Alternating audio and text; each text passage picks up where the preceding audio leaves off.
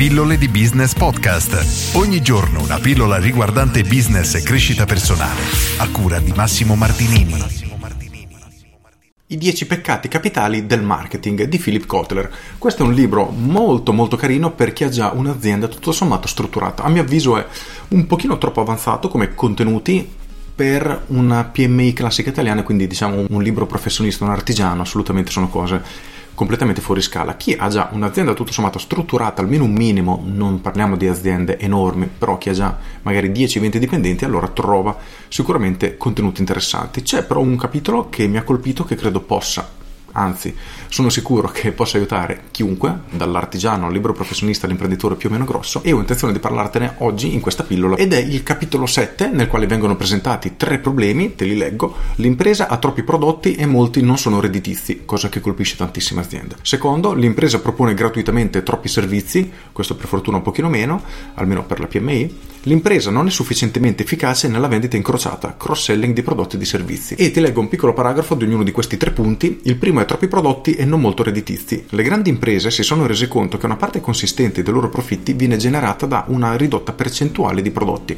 quindi diciamo la solita regola dell'80-20 di Pareto che ci seguirà per tutta la vita. E il problema di tantissime aziende è che hanno in catalogo tantissimi prodotti, molti dei quali sono effettivamente una perdita di tempo perché hanno pochissimo margine, ne vendono pochi e quando li vendono diventa anche un problema poi erogarli, quindi assolutamente un errore molto grosso. Il secondo errore è troppo poco cross-selling, di questo hanno parlato tantissimo nelle pillole. Le imprese che vendono una gamma di prodotti e di servizi spesso non sono in grado di promuovere altri articoli oltre a quello specificatamente richiesto dal cliente.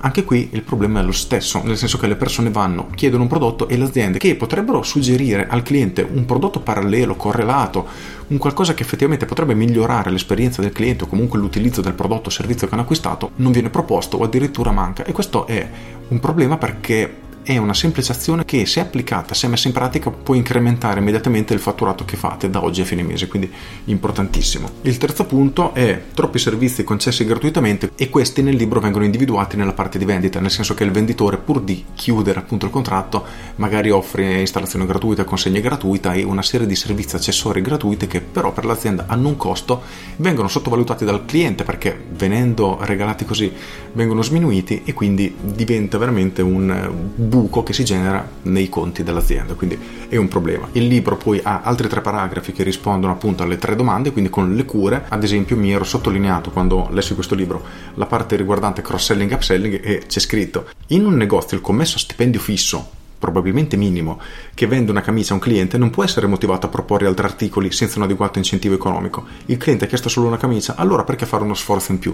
E questo purtroppo per chi ha dipendenti sa che è un problema che si trova ad affrontare sempre perché si vorrebbe fare sempre meglio e non è sempre facile riuscire a trovare le persone giuste che ci mettono la stessa passione lo stesso impegno che ci mettiamo noi nel nostro lavoro. Quindi bisognerebbe creare poi tutta una serie di procedure per, ed eventualmente in questo caso anche incentivi per migliorare ovviamente tutti i nostri servizi. Come dicevo poi gli altri nove peccati capitali riguardano le aziende un pochino più strutturate, è vero ce ne sono alcune che si possono bene o male applicare anche ad aziende più piccoline e quindi sì, è assolutamente una lettura che consiglio, altrimenti non l'avrei recensito ovviamente però ripeto, come lo stesso libro di cui parlavo ieri, non è una lettura con cui inizierei se mi devo approcciare nel mondo del marketing e del business, quindi inizierei da altri libri e questo lo lascerei come una lettura secondaria dopo che ho appreso altre basi. Quindi i 10 peccati capitali del marketing, libro assolutamente consigliato. Se avete un'azienda già un minimo strutturata, se siete invece piccoli piccoli piccoli, siete all'inizio, non ve lo consiglio come libro introduttivo perché è davvero sprecato, molte cose non vi entrerebbero in testa perché al momento non sono applicabili e poi ve le dimentichereste, dovreste riprenderlo farlo poi quando la vostra azienda sta crescendo e ha raggiunto dei numeri più importanti. Con questo è tutto, io sono Massimo Martinini e ti saluto. Ciao! Aggiungo, anche questo libro è stato tradotto da Alessio Beltrami, quindi che ringrazio perché ci ha portato alcuni libri veramente veramente delle piccole perle che non sarebbero mai arrivate in Italia, ne ho già recensiti un paio durante quest'ultima carrellata che ho fatto e un altro in passato, quindi assolutamente consigliati. Poi ci tengo a ricordarti come al solito di iscriverti alle mie pillole via mail, puoi farlo dal sito pilloledibusiness.com e tutte le mattine alle 7 riceverai una mail che si legge in 2-3 minuti riguardante marketing, business e crescita personale. Ci si iscrive con un clic e gratis se non ti piace, ti cancelli con un clic per cui corri ad iscriverti. Con questo è tutto davvero, io sono Massimo Martinini e ci sentiamo domani. Ciao!